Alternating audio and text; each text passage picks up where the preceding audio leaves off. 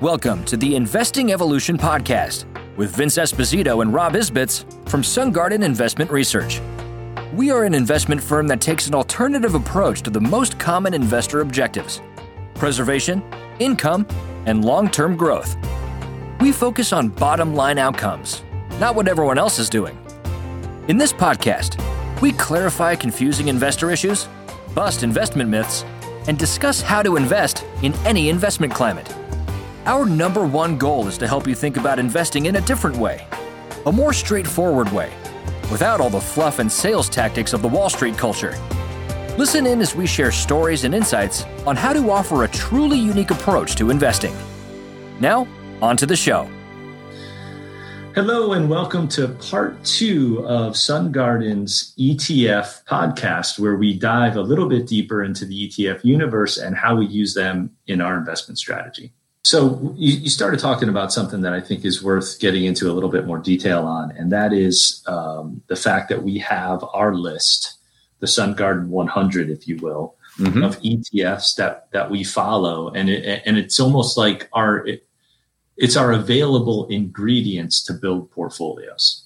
Yes, um, and I, and I will a- quickly I will quickly point out uh, for. Uh, because it'll make our compliance uh, folks uh, feel much better. It is a watch list. It is not a portfolio that we manage. It is it is a list of one hundred E T Fs from which the vast majority of the E T Fs we use are chosen from, because we cover so many different areas. Thank you. Disclosure yeah. over.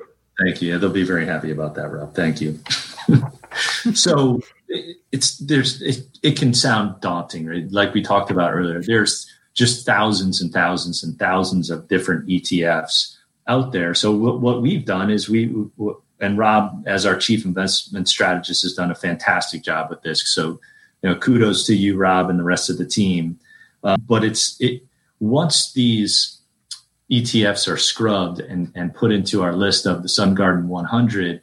It becomes much easier to manage and track and follow. And while we may build a portfolio that that only, you know, none, none of our portfolios hold one hundred E T Fs. I mean, not even close. But at least we've narrowed it down so that it's a manageable list of of which to choose from to build a portfolio of, you know, whether whether it's seven or ten or however many E T Fs that we want to put in the portfolio. So I would encourage yeah. folks to, you know, It, folks that are out there doing their own thing, or, or even advisors that are listening into this podcast. Hopefully they're not uh, from a brokerage firm, because they probably stopped listening. Or, the or, if they're from a, or, or if they're from a brokerage firm that's saying, you know, maybe if I were collaborating with Sungarden, you know, is always looking for advisors uh, with a good heart and a good approach to business uh, and forward-thinking approach to uh, join the team. So we, cer- we certainly are. And we, we are not above shameless plugging either. Uh, yeah, for sure. By the way, while, while we're on that, Vince, uh, because I know, you know, we record these things and they end up uh, getting actually p- published so people can listen to them on a lag. I don't I don't remember offhand what the lag is, at least a couple yeah, weeks. A couple uh, weeks. Okay, yeah. So uh, there's a very good chance that by the time this one is, uh, that by the time you're listening to this, Uh, you will be able to get your very own copy of the updated, all new for two thousand nineteen, Sungarden Investing Handbook, where we basically take you through how we manage money. And, of course, E T Fs have a more prominent role than the edition we had out several years ago, because as time has gone on, there's been so much risk Uh, in individual stocks. Not that we don't love using individual stocks, but if your time horizon is extremely short, you know, with individual stocks, you have to trade them or you have to invest in them.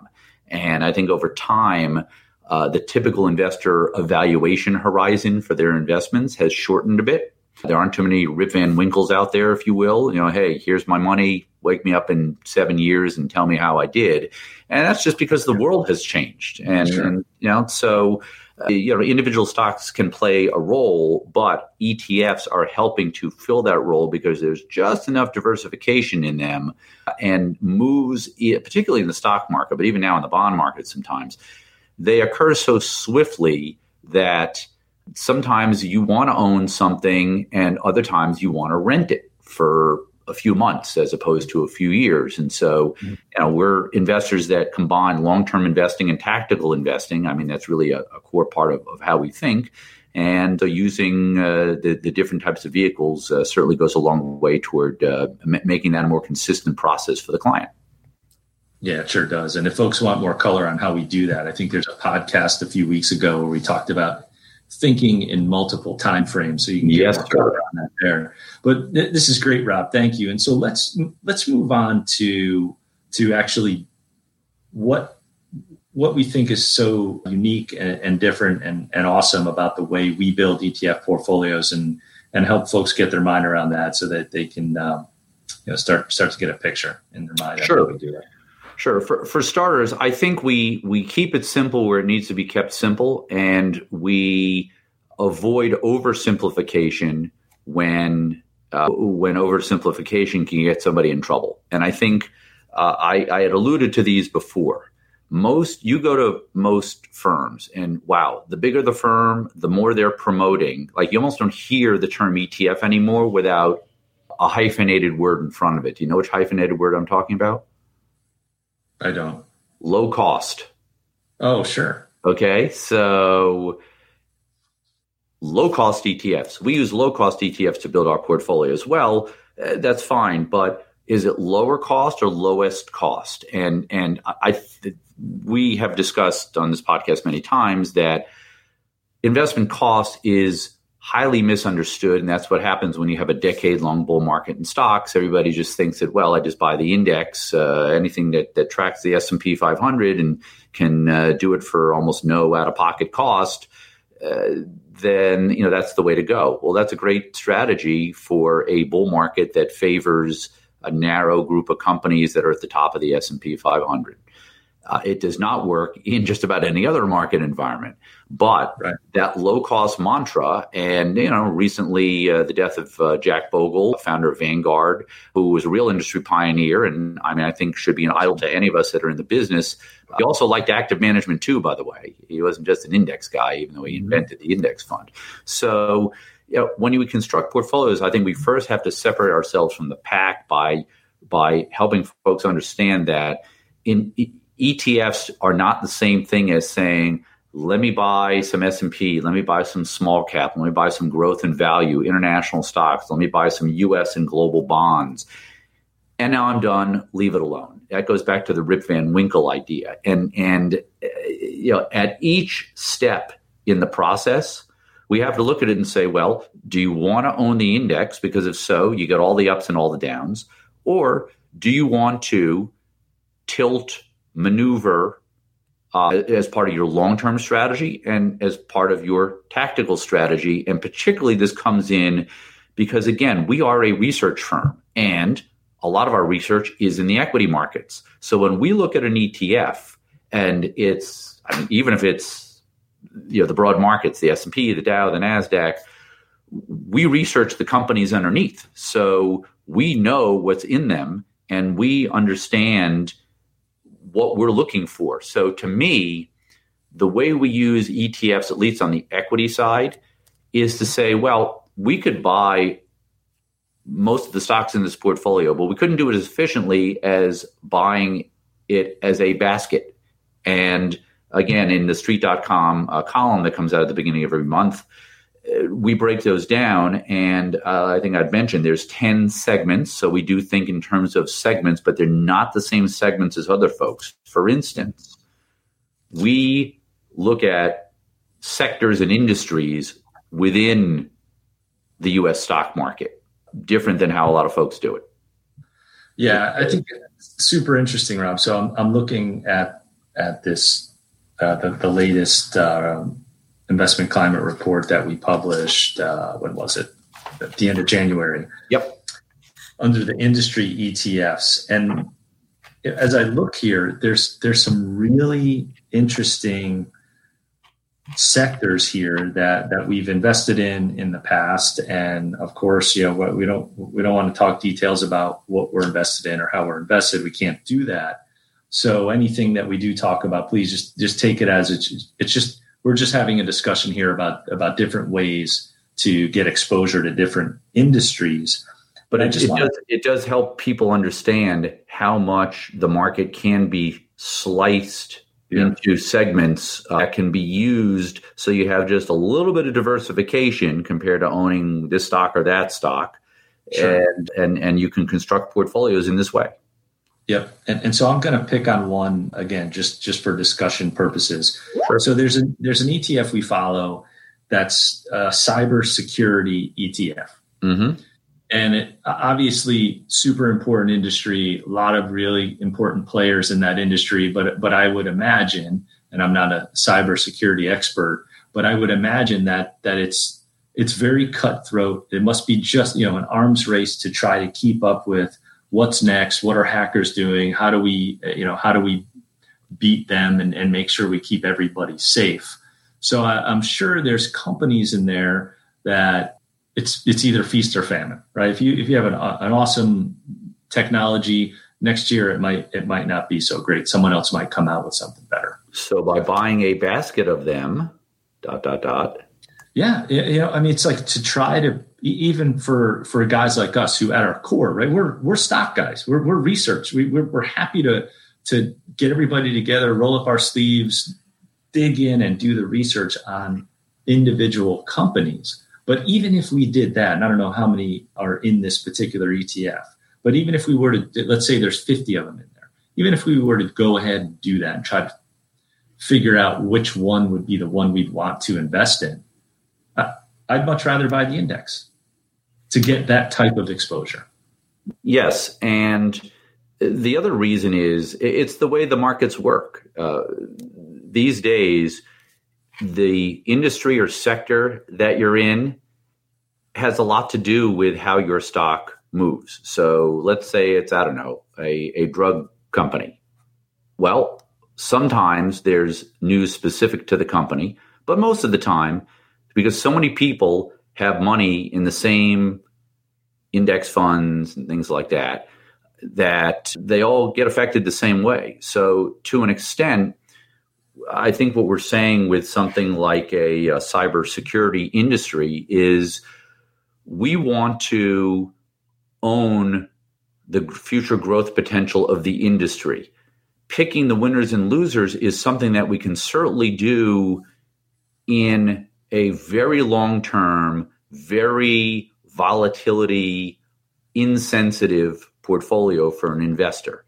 But it takes, I think, a little bit more uh, cojones, as they say, uh, in order for somebody to uh, to be able to do that, whether it's in this or whether it's in just, you know, I mean, look, when, when you and I got together, uh, one of the things we agreed on philosophically was uh, you're much better off owning, you know, twenty-five to thirty-five, forty stocks uh, than you are owning seventeen hundred. And uh, so, okay. you know, but uh, but but you can't. You have to have the stomach for it. And again, that's why E T Fs allow for equity exposure, tactical movements alongside long-term uh, investments. And uh, that's why we think that there's a lot more uh, attention coming to them. And it's also why we were delighted to be able to be, I guess, one of the uh, hopefully uh, influential voices in the future when it comes to E T Fs through this podcast uh, a bit, uh, through Uh, the writing that we do, and uh, just through our general thought leadership in the industry.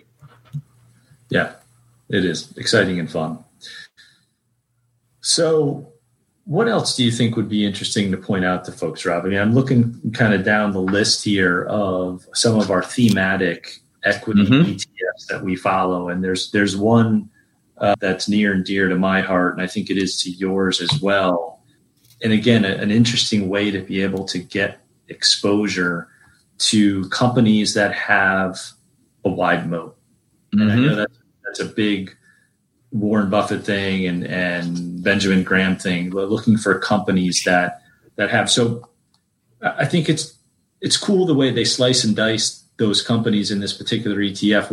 But what does that mean for our listeners? Wide moat sounds interesting, but sure, sure. Yeah. You picture a castle, right? Yeah. So if there's a moat around a castle, that means that it's very difficult to get at the castle, right? You can't attack the king and the queen. Mm-hmm. So uh, a moat in a business is the, and look, I think a moat is in the eye of the beholder, right? Uh, you may think a company has a moat, and I might argue with you that maybe they don't have as, as, as wide a moat as you think. But a wide moat typically means that uh, a, a company's business can fend off competition for a long, long period of time, decades, because they they have some type of advantage, intellectual advantage, uh, otherwise. Uh, it could be as simple, yeah, it could be as simple as uh, it's hard to switch from them to a competitor. Uh, you know, things, things, things like that. So we have the best uh, network in the in the universe. Stay with us. That's right. That's right.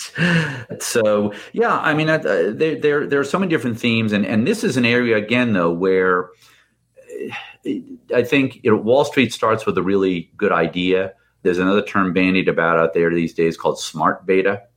Uh, mm. I, I, I, and like I said before, I'll use this expression again. I think smart may be in the eyes of the beholder. Yeah.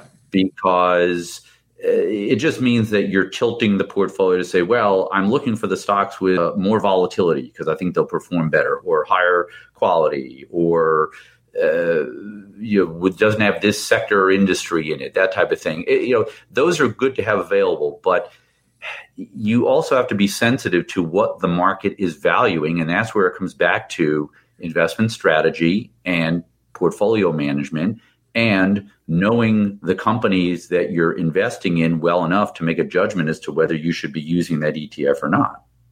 Yeah, good point. So I'd like to touch on that for a second too, Rob, because I think it's important for folks to, to realize that if you can get that macro part right, then a lot of these things fall into place. Again, the beauty part about having all these different tools available is that If you if you get the macro right, you know w- what you'd like to be invested in from a sector standpoint or or you know um, a, a diversification standpoint, and what you don't want to be invested in, then it becomes very very easy to just go ahead and plug in these different pieces and build a portfolio. You, you know what I you know what I haven't done, by the way, and I and I I know we're running out of time, so I, I have to get one in. Sports yeah. analogy. I know. You better get it done. Just do it. Yeah. Yeah. Well, you know, as we're taping this, we're just uh, a few days removed from the New England Patriots winning the Super Bowl again. And I look at it this way. Okay. The Patriots have a reputation uh, other than having, you know, perhaps the best quarterback of all time and maybe the best tight end of all time. And sorry if I'm boring the uh, non-football fans on this, but uh, what the Patriots have more than anybody else is they have strategy. They have a strategy, and the, and the way you know that the strategy works is because they can plug in players that are just simply bright and talented at a lot of positions, and it doesn't matter who it is. They can still win Super Bowls. Yeah. And and I think investing works the same way. Absolutely, Rob. That's a great point. That's a great point. And that's why it's so important to, you know, to have that part of the process dialed in, the strategy part, right? Because That's that's the part you need to get right. The re- the rest of the stuff, I mean, uh, that the tactical work and all the things that we do around the edges, of course, it's important. But but as you as a strategist, it, it, I think you know add so much value to the overall process in deciding where we want to be, what sectors we want to be in, and which ones we want to stay away from at any given time. So I think that's another important distinction as to how we do it. Is, you know, instead of just p- pulling up a, an Ibbotson chart or, or a Morningstar pie chart and saying, okay, we, you know, we want to be diversified, so we're going to have money in these twenty sectors because Morningstar says we should, you know, we, we, we certainly don't buy into that philosophy and, and make it. Uh, and so this, the E T F world makes it very easy for us to pick and choose exactly where we want to be. And I think what you just said, Vince, is that a lot of the investment world, they simply outsource the investment thinking. And that is not what we do. We may use E T Fs. So so if you compare it to somebody that's just putting money in, you know, low cost index funds, yeah, they're outsourcing the investment decision making. We are still a research, investment management, wealth management firm. So there is a heavy research component here, and that's one of the things that has uh, attracted I th- and, and I think uh, kept people with us over the years, uh, because they know there's that research backbone and we're not just farming it out somewhere, because that's what matters when markets aren't friendly. Yeah, big time, big time. And we and we saw that in in, in the fourth quarter of last year. Mm-hmm. You know, we, we were we were talking with folks all year long about how we we were more conservative than usual in our portfolios, and then the fourth quarter hit, and everybody was happy that we, that we were. And and I think some of the E T Fs that we owned, Rob, really really helped us do well during that period. And and and the fact that we were able to use them tactically as well as or alongside our longer term positions, yep. It's the combination of the two that's uh, that's the key, the yin and yang, if you will. Oh yeah, yeah. Right. So there's a few other things that I'll skip over here as far as different se- sectors or, you know, commodities or things that we track. But but I'll, what I think is also interesting, Rob, to touch on really quickly are some some of these shorter term, I guess, treasury bond and, and short term fixed income E T Fs that we that we track and that we think there's some interesting value in these days, as opposed to some of these other more traditional fixed income spaces. Now, what did you what did you say a little while ago? You said it's about a two week lag or so, two three week lag. Yeah. So the way the market's moved in the fourth quarter, hopefully anything that we say now will still be valid by the time uh, this uh, hits the airwaves.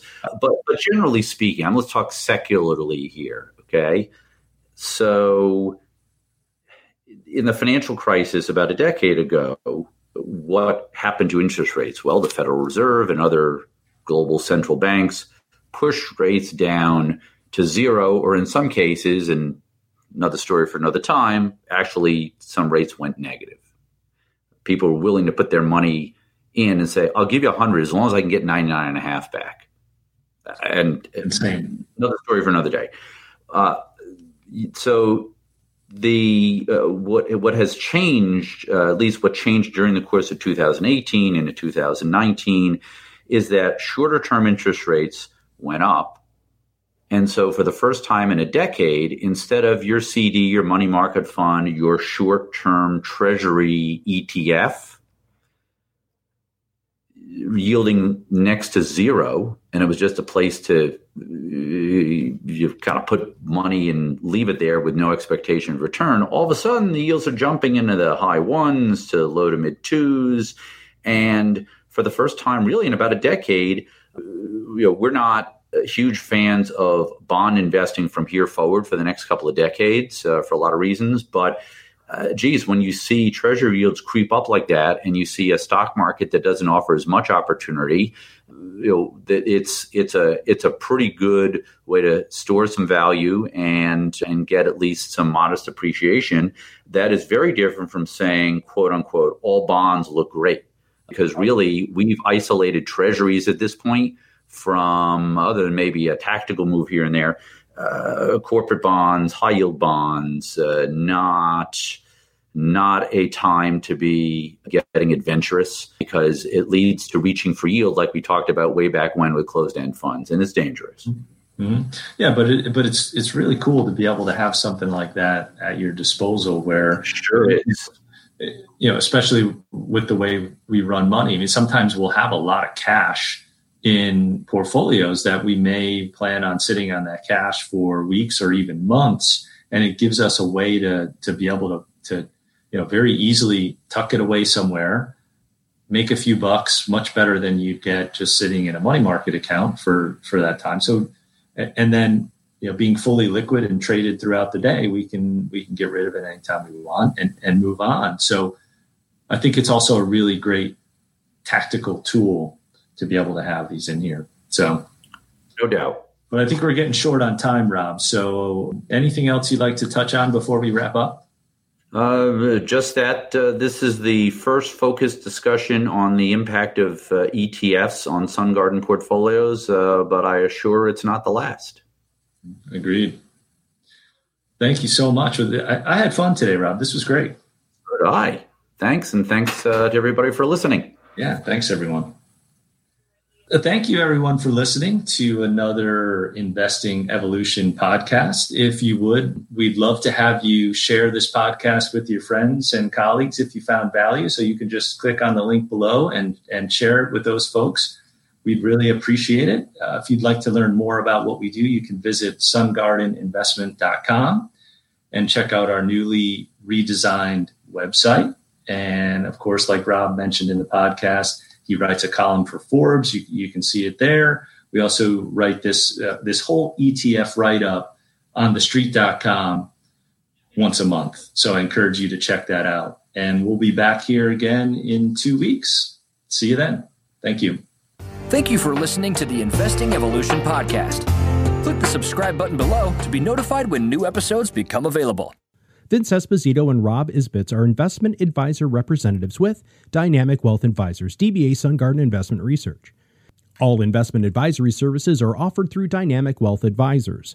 The material in this podcast has been distributed for informational purposes only. The material contained in this podcast is not a solicitation to purchase or sell any security or offer any investment advice. No part of this podcast may be reproduced in any form or referred to in any other publication without expressed written permission. Investing involves risk, including possible loss of principal.